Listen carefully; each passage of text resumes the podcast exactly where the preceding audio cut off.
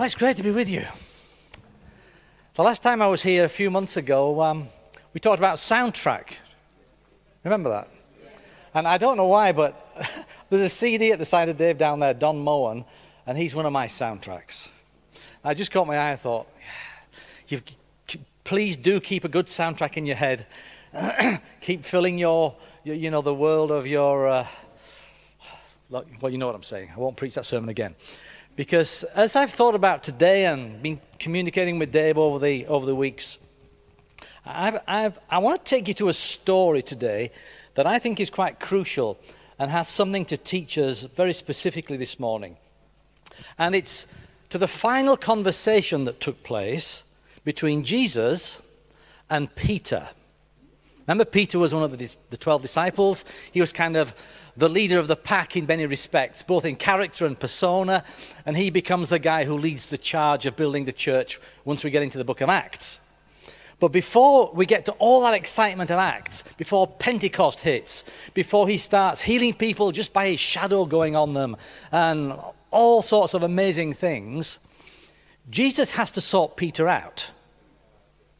And how many of you know that to really be used by God like he wants to use us, Jesus has to sort us out first? now, it's a process and it is grace. He sorts us out on the journey. As life presents situations, he works with us and sanctifies us and helps us become complete and all that He wants us to be. And it struck me, for some reason, that Matthew, Mark, and Luke, those three gospel accounts, all finish with the Great Commission and a warning just to stay together and wait in Jerusalem because the Spirit's going to fall. Then Jesus ascends. But John's gospel which was written a bit later because he, he outlived the other gospel writers. He wrote his gospel aware of the other three, so it's very complementary to them rather than sort of repeating the same story. He, he finishes with a different conversation with Peter. And I'd like us to, to read it together. Now, just for context, remember, Peter's been really close to Jesus. He's one of his closest companions, one of the three disciples that Jesus exposed to more than the other nine. but he'd blown it. Oh boy, he'd blown it. He denied Jesus just before the crucifixion. He, he, people had said, Oh, yeah, yeah, you're one of his disciples, aren't you? No, no, I don't know that guy, Jesus. And he'd done it three times. We don't know why, whether it was fear, whether it was lack of confidence, whether it was to save face, but he did it. Even though Jesus had warned him that he would do it. And then the cock crowed three, and he, he realizes, Ah, you idiot! What have you done? And there's just this wonderful line in one of the Gospels where it says that Jesus looked at Peter, caught his eye, and his heart must have sunk into his boots. And Matthew's account says that Peter goes outside and he weeps bitterly. I think those were tears of repentance and, and getting himself back on track. But he never had a chance to put that right. Jesus is on the cross, crucified, dead. He's never, he's, not, he's never been able to have a conversation to put that right with his Lord. And then, of course, the resurrection happens and John and Peter run to the tomb, and Jesus isn't there. Now, Jesus does appear twice into a room where Peter is, and it's like, whoa. So he knows Jesus is resurrected, but it, there must have been this eating away in him. Ah, I need to put this right with Jesus. I need to. Ah, do, I, do I just say sorry? What do I do? Do I apologize? And Jesus is not just giving him his moment yet. And eventually he gets his moment. Peter decides, I'm going to go fishing. And after he's put his nets down and pulled out a great catch of fish because this guy on the beach said, Put your nets on the other side. He has this deja vu moment and realizes it's Jesus. And he jumps out of the boat and he runs to the shore. And Jesus asks him, Hey, Pete, come on. You love me? He says, Yeah, you know I love you, Lord. And he has the chance three times to put things right.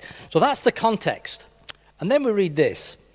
After this pretty life defining stuff, in John chapter 21, verse 17, he says, A third time, Jesus said to him, Simon, son of John, do you love me? And Peter was hurt because Jesus asked him the third time, Do you love me? And he said, Lord, you know all things. You know that I love you. And Jesus said, Feed my sheep. Very truly, I tell you, when you were younger, you dressed yourself and went where you wanted. When you're old, you'll stretch out your hands and someone else will dress you and lead you where you don't want to go. Jesus said this to indicate the kind of death by which Peter would glorify God. Then he said to him, Follow me. Now, I think that would have been a great place for John to end this gospel. You know, end on those words, Follow me. But for some reason, he doesn't because there was still an attitude in Peter that needed to be sorted out. And this is what I want to focus in on for us this morning. Keep reading. Verse 20 says, Peter turned and saw that the disciple who Jesus loved was following them. That's John. This was the one who had leaned back against Jesus at the supper and had said, Lord, who's going to betray you? And when Peter saw him, he asked, But Lord, what about him? And Jesus answered, If I want him to remain alive until I return, what is that to you? You must follow me. Now, because of this, the rumors spread among the believers that this disciple wouldn't die. But Jesus didn't say he wouldn't die. He only said, If I want him to remain alive until I return, what is that to you? This is a disciple who testifies to these things and who wrote them down, and we know his testimony is true. And Jesus did many other things as well. If every one of them were written down, I suppose that even the whole world wouldn't have room for the books that would be written Full stop. So, and that's the end of the gospel. How, how weird. John had a great opportunity to finish on this strong, now follow me. How good if we'd all, the full stop was follow me. Instead, we have this muddly bit. It feels a bit muddled, a bit like John's trying to tidy some things up. He's trying to tidy up the rumor about him, this rumor that had got around that he was going to live forever. so he tidies that up. But the other thing that he registers is that Peter also had an attitude that needed sorting out. I think it's interesting that even when Jesus is trying to speak to Peter meaningfully about his own destiny, you know, when you were young, people led you. When you're old, they're going to take you where you don't want to go. It was what we now know from church history that Peter was crucified like his Lord. And that's what Jesus was warning him of here. That, but that also that he would live to a, an older age. And he's warning him of that. And Peter's preoccupied with, but what about John? But what about him, Lord? And Jesus said, Peter, I'm talking to you. I want you to grasp your destiny and fulfill your purpose. And he's going, But what about John? And what about him, Lord? That's just like you and me. Isn't it? Jesus is trying to have a conversation with you about you and your destiny and your life and how, what he wants you to do and be, and, and you're scrolling Facebook and going, Ooh, Lord, what about them? And Ooh, Lord, what about them? And Ooh, I see what they're doing. And, and Jesus says, Steve, forget them. It's not, it's not your concern, this. What is that to you? You must follow me. It's that line from verse 22 that I want you to catch, where Jesus says, What is that to you? What is that to you? If I let John live forever, it's not going to make any difference to your life, is it? Because it's not your life, it's his life. what is that to you? But you must follow me. You keep your eyes on me, and you'll be okay, Pete. One commentator paraphrases verse 22 like this Peter, this matter is not your concern, it's mine. You have one duty follow me. I think it's just another glimpse of Peter's humanity, who is wonderfully like me and you. And so often our unspoken questions are, Ooh, Lord, but what about? But what about? You know, you pick up from Instagram or Facebook or the church grapevine or from wherever you pick it up, that someone's been promoted, or that someone's got a wider ministry than you have now, or that somebody's had a creative idea and done something really special, and everybody's cheering and applauding them. Ah, and you kind of, hmm, right, hmm, I'm not, I'm not sure what, how to respond to this. So Jesus says to you in your heart, What is this to you? And he's wanting you to identify something that's rising up within you. What is it to you? And the answer is always, whatever it is, deal with it, and you must follow me. For yourself, both eyes on me. Let's walk together into a God filled future.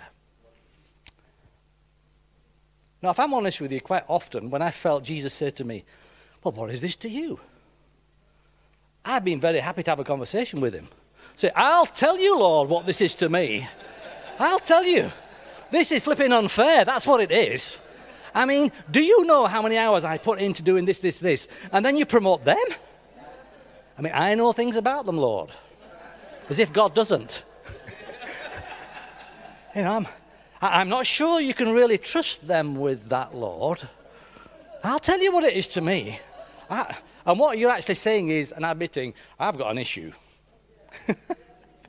I've got an issue.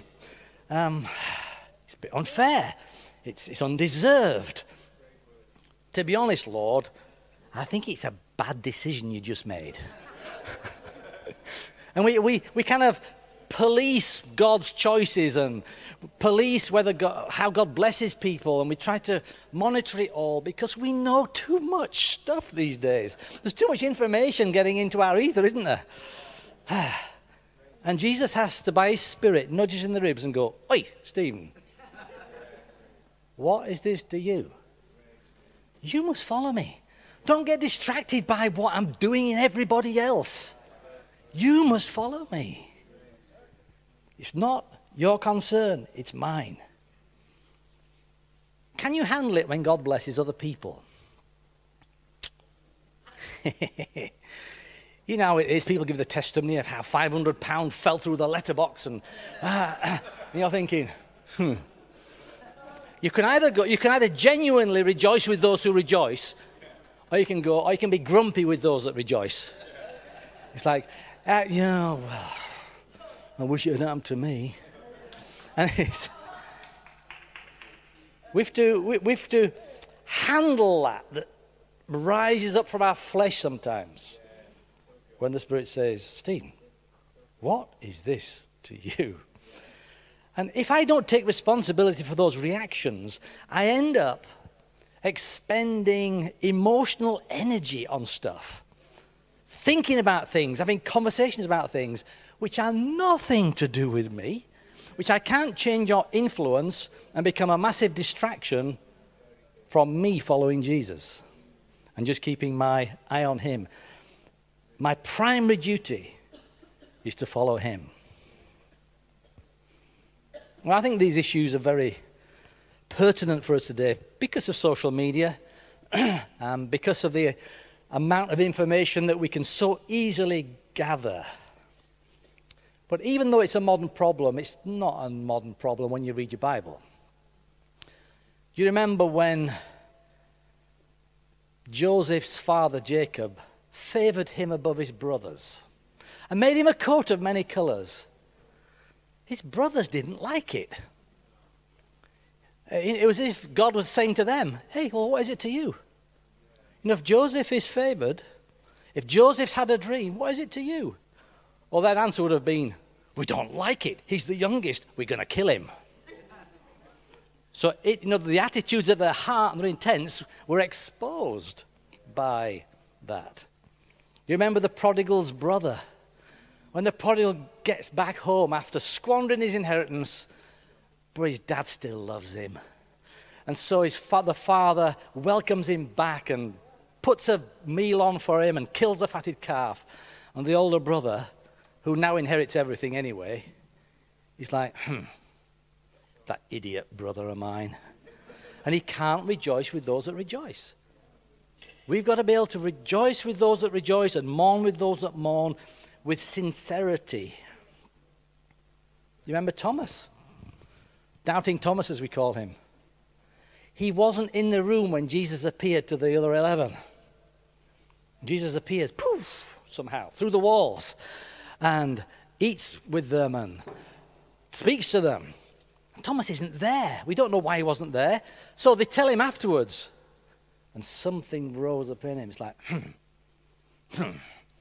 Well, I won't believe. I don't believe. I'm not going to believe until I can see myself and I can put my fingers into the nail prints in his hand. And something rose in him. And I think God was saying to him, Thomas, what is this to you? The fact that you weren't there in the blessed meeting, the fact that you weren't able to go when revival broke out at King's Church Newport, the fact that you had to babysit at home, don't let it make you grumpy. What is it to you? You must follow me. You must do what's your responsibility. You must follow me and not let those things get to us. Now, if when you sense God saying to you, hey, what is that to you? You do feel something inappropriate rise up in your flesh. Let me give you four things that you should not do in that moment, right? I want to give you four things not to do and four things you can be. The four things not to do with this the first is don't compare yourself to others. Sometimes you'll, you'll look, won't you? You'll look and see something and go, ah. And immediately what you do is you compare yourself. And then in that moment of comparison, you either have, you're either awesome or you're a worm. Because as soon as you compare yourself with someone, you're either going to be better off or worse off most of the time. And if you're better off, that can lead to pride. If you're worse off, it can lead you to this, oh, we never get blessed. We're no good. We're hopeless. I'm rubbish. No wonder 2 Corinthians 10:12 says that when we compare ourselves by ourselves, we're not wise. We're not wise. Human comparisons are just not wise. Instead, we've got to find ourselves and be ourselves and be secure in the person that God has made us. Because as we sang in Jesus, you are complete actually. Whatever you see others doing, whatever that you know causes to rise up in your heart, you've got to put that aside and say, No, me and Jesus, I'm going to keep my eyes on him. And we'll be going to be all right here. You know, we live in a world that invites constant comparison. Everything you watch on the TV, everything you surf on your social feeds, it's inviting comparison. And the Christian world tends to be overwhelmingly positive. Now, I know there's nasty stuff happens on social media, but in our Christian world, we tend to celebrate. So everybody's blessed, everybody's happy, everybody's rejoicing, everybody's healed, everybody's, yee. And you look at it, you find yourself going, hmm, okay. And you compare yourself, and it's, oh, look, they were so blessed they went to the Caribbean for their holiday. And Jesus says, and what is that to you? And you go, well, well, well, well, uh, well, we went to Mumbles, didn't we? Or we went, we went to Barry Island or somewhere, you know, as if, you know,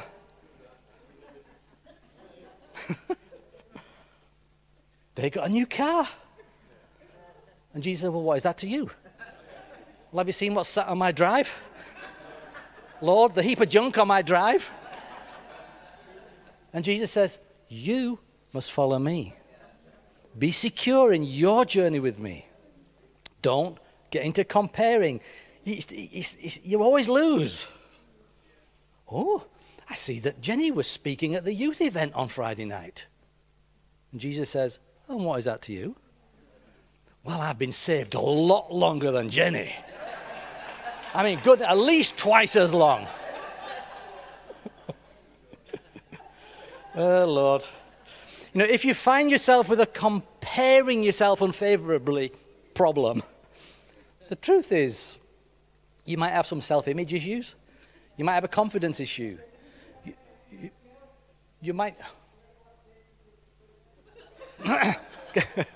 Get interrupted there. There might be a victim mentality going on or something. If we're comparing ourselves, it's not wise. Second thing not to do is don't, don't crave what others have. Don't crave it. No, go away in Jesus' name. Craving will eat you up. Start small, you know, to, to envy, to covet, to crave, and it just eats away. Craving ultimately um, will kill you. And it must be replaced with contentment. It's got to be replaced by a godly contentment. You know, the Apostle Paul in Philippians 4.12 said, I've learned the secret of being content. He tapped into God in a way. He had his eyes on Jesus to such an extent that he says, whether I've got, whether I'm well fed or hungry, whether I'm in plenty or in want, I'm content. It's okay. In relative terms, it might seem I'm in want. In relative terms, it might seem I'm poor. But hey, I've got my eyes on Jesus. And I'm complete in Him. See, it forces you to define what you mean by complete, doesn't it? It forces you to get your head around what it means for you to be happy and secure, to be yourself. I believe this is contentment irrespective of circumstances and how everybody else is doing. It's godliness with contentment that's great gain, it says in Timothy. So, you know, be content with your relationship with Jesus. Be content with your gift and fulfilling it in a way that is fruitful and brings you joy. Be content with your call and your uniqueness. don't compare, don't crave. When you see stuff and the Holy Spirit goes, Hey, what is that to you? Don't compete. Oh boy, don't compete with others. I think this is potentially a word to churches and not just people as well. because often we'll look at other churches like we just did through the airwaves.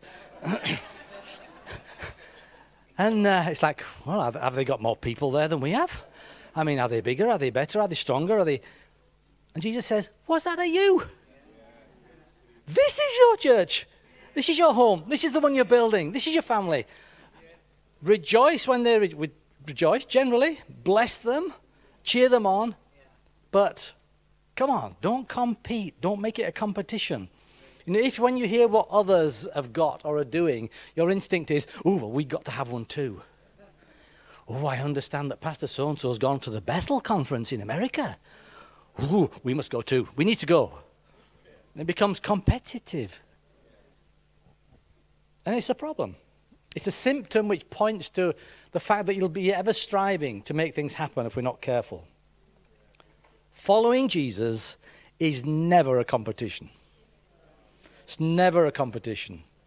It is a personal commitment to a personal journey in which you express your unique self and bear unique fruit Fourth thing not to do is don't copy.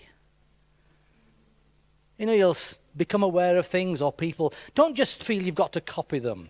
you know, it's, it's, a, it's a truism, isn't it? We say, uh, you were born an original, don't die a copy. But sadly, many people die copies. They're, they're, they're, squeezed into this world's mold. They're squeezed into a, the way that social media says you should be, or the, your favorite TV programs say you should be. The values of this world get on us, and before you know it, everybody's looking the same, acting the same, copying each other. Why? And you look at the top of the tree, and there's some famous influencer does their hair a certain way, and now every man and his dog does their hair the same way. You know how it goes. No, if in the pursuit of success you find yourself copying, feeling you've got to copy to be accepted, it's another pointer where Jesus is saying, hey, what is it to you, Steve? Come on. Let, let me help you with these attitudes. Let me help you become secure. Let me help you become complete. Let me help you become the real you that I made you to be, which doesn't need you to be any other than the original you that you are. Don't compare, don't crave, don't compete, don't copy. Just stop it and follow me. Now, in the scripture that we read, when Peter asked Jesus about John, what direction was Peter looking in?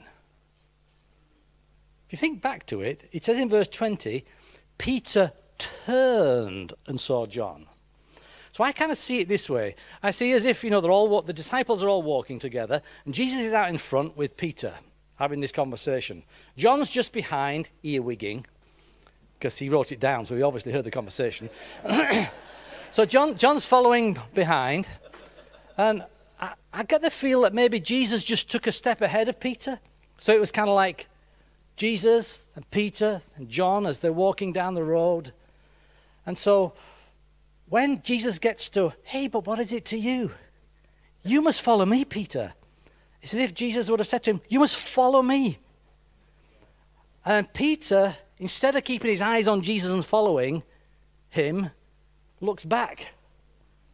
And there's John and says, oh, but, but, but Lord, what about him? Looking back is what caused him to ask the question. We're not supposed to look back, are we? We're supposed to have our eyes fixed on Jesus. Hebrews 12 says, Let's run with perseverance the race marked out for us, fixing our eyes on Jesus, the pioneer and perfecter of our faith. Keep our eyes on Him. Now, that's a theme right through Jesus' ministry. Indeed, the whole Bible. You know, he talks in Luke about he who puts his hand to the plow and looks back isn't even fit for the kingdom. Our eyes need to be forward looking on the goal, on the prize, on Jesus. When we start to look sideways and backwards, that's when all this stuff begins to unravel.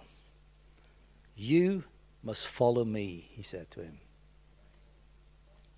I think Jesus knew, you see, that if Peter would just keep his eyes on him, if he would just follow him, four things would happen.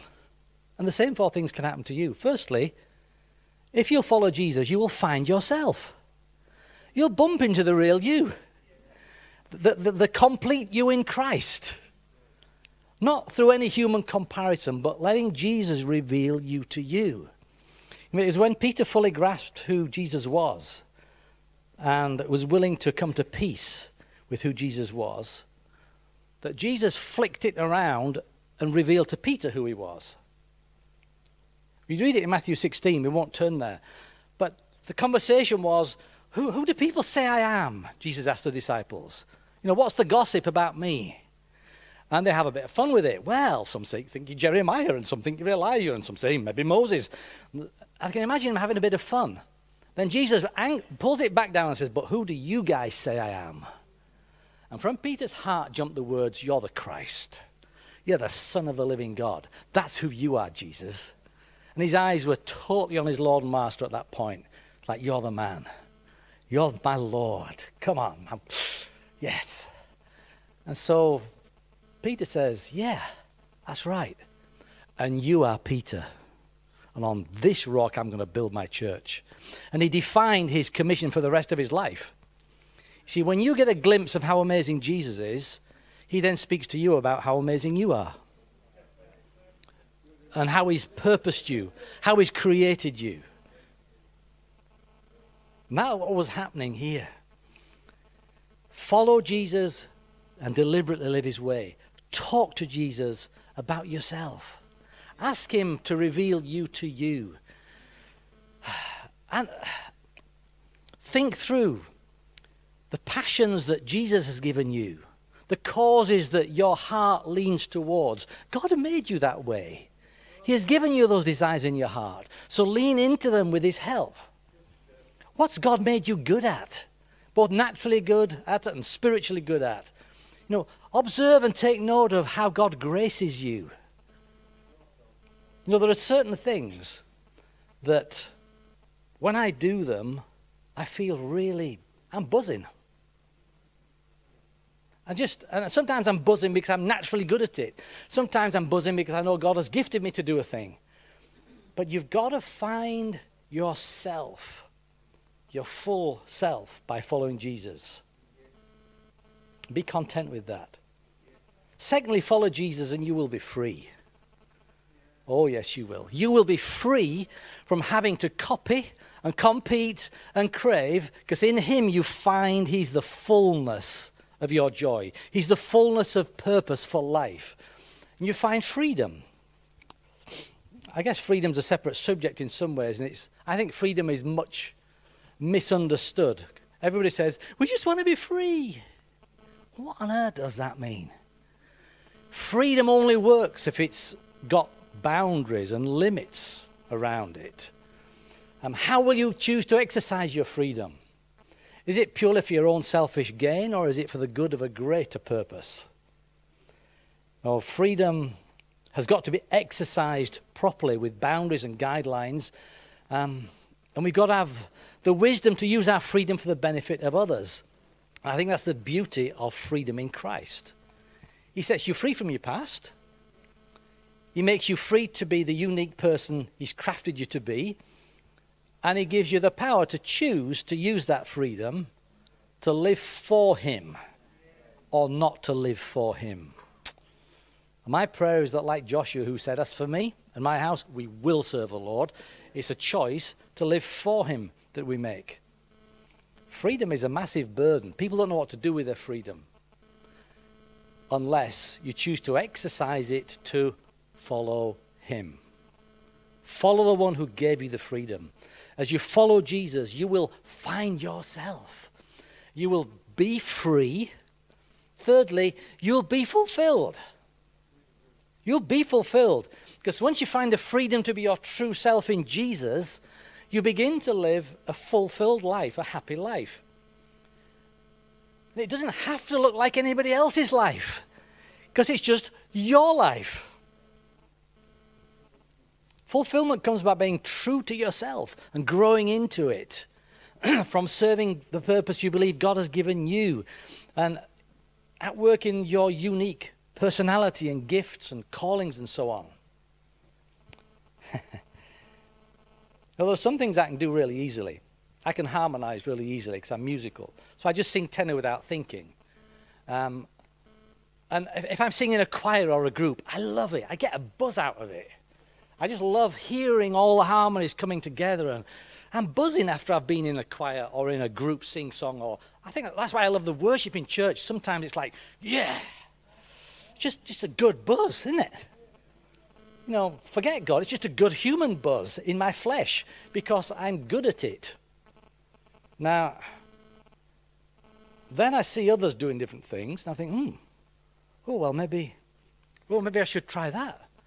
And I have to stop doing the comp- copying and the comparing and the competing and be at peace with who I am. Say, right, well, how could I use how God has made me for his purpose? How can I serve Jesus with this? So I've been in the band. I've, I've been on the. I've done the.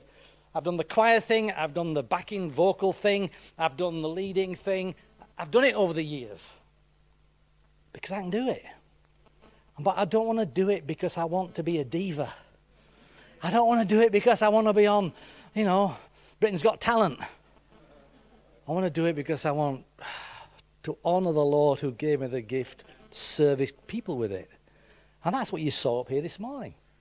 People who are gifted and can sing and who are musical, who can write songs, but they're not doing it because they want to be superheroes or superstars.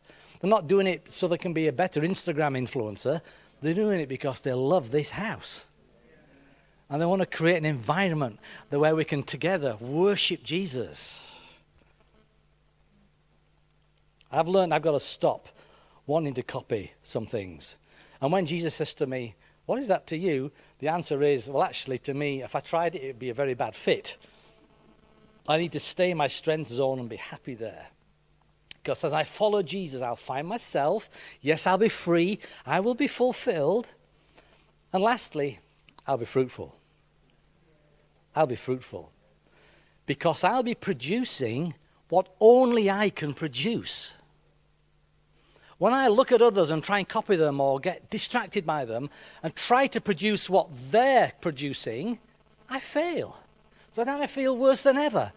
But when I'm true to who God has made me, and I make good free choices with that, and I find fulfillment and fruitfulness through it, it's a beautiful thing. In John 15, Jesus said, I'm the true vine, and you're the branches. And every branch that remains in me will bear fruit. So, another way of saying, hey, you must follow me. Come on, keep your eyes on me. Keep your eyes looking forward. Only you can bear the fruit that you're designed to produce. And God has put you in this wonderful church family. He's given you the friends and relationships you have. And Jesus says to you, hey, don't compare yourself with all this, with everybody. Celebrate their uniqueness. They need the fruit that only you can produce. Think, of fruit, what does that mean? It's, that sounds deep and complicated, Steve. Fruit. Fruit is just the overflow of your life. It's what grows and is, is desirable, is helpful, is nourishing that comes from your life because you've got your life plugged into Jesus. So, what flows out of your life is friendship and concern. What flows out is a smile. What flows out are skills that can serve and help. You can bake, you can decorate, you can, you can babysit. Say, that's fruit. Yeah, it's a shared life. It's being Jesus, it's being his hands and feet.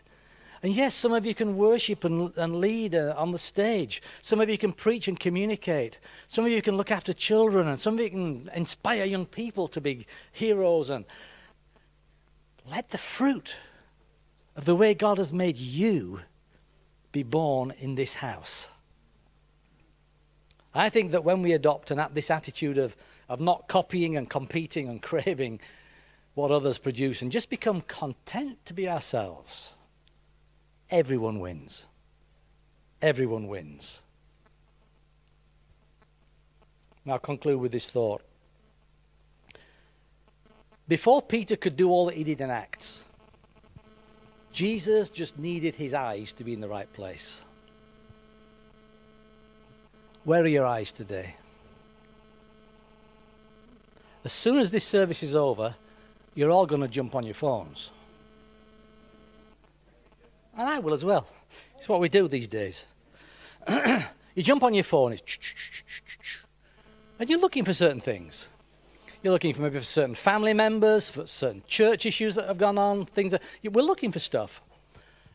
And when you see that stuff, I pray the Holy Spirit will say to you, What is that to you? Come on, what is that to you? Don't com- stop this comparing stuff. Don't crave it. Don't feel you have to compete with it. What is that to you? You must follow me. You must follow me. Jesus needed Peter to be at that point because he knew it was his time. Boy, it was his time to lead the church. It was his turn. The next 20 years were going to be crucial in the development of the church in the world. So he needed to follow Jesus like never before.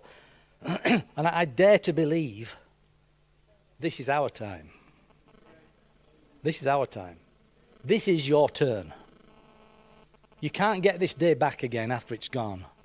This week that's coming is your time and your turn. So get your eye off all the peripheral stuff. By all means, rejoice and celebrate and take an interest, but don't let it get to you. And when you feel the Holy Spirit saying, hey, come on, what is that to you? Say, you're right, Lord. What it to me is, bless them, but my eyes are on you. Come on, Jesus, we're going to live this day together. We're going to go together. Band, you can come back up. Thank you. I'd like us to sing that song, that in you I am complete again. Before we do that, I want to pray. And I want to I want to pray for two groups of people who might be in this room. The appeal of Jesus to Peter was, You must follow me. And there just might be someone in this room who has never answered that question positively. Jesus has been saying to you, Follow me. Follow me. Come on, give me your life. Follow me. And you've never made that first step. You've never actually ever gone, Okay, Lord, I'm in. I'll follow you. I'll become a Christian. I will, I will try you out. Whatever language you want to use. Can I urge you today? If you've never followed Jesus, dare to take a step of following Him today. Dare to step over the line and say, I will commit my life to following Jesus. The rest of it is in the room, our, our, testimony that once you've made that choice, you will never look back with regret. You'll never, you'll never get to a place where you say, Well, I wish I'd never followed Jesus. Man, He makes you complete. He makes sense of life and the universe and the world. You know, Jesus is just so, so good. Please follow Him today if you've never followed Him before. Now, the majority in the room have made that decision at some point, but we're human. And the truth is that sometimes we have good intentions of following Jesus, and then we get distracted and we do the stuff we've been talking about. And some of you may just need to do a little business in your heart and say, Jesus, forgive me that I got distracted. I took my eyes off you. And I felt the pain of that because I've been all grumpy. I've been craving and competitive and I've been whinging about the stuff I don't have. Jesus, I put my eyes back on you. And just recommit to, I'm going to follow you, Jesus. Let's bow our heads. Father, I pray for people in this room right now who have maybe never followed you before or who have followed you and been distracted. Lord, wherever you find us today, we make a strong decision to turn our attention back to you, for our eyes to be forward looking to follow our Master. Lord, I pray that those who decide to follow you for the first time today would have the courage to admit that and tell someone so we can help them.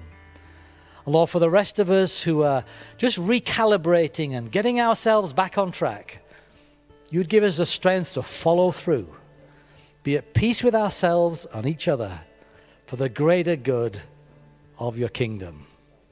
Because we believe with all our heart that our completeness lies in following you. Amen.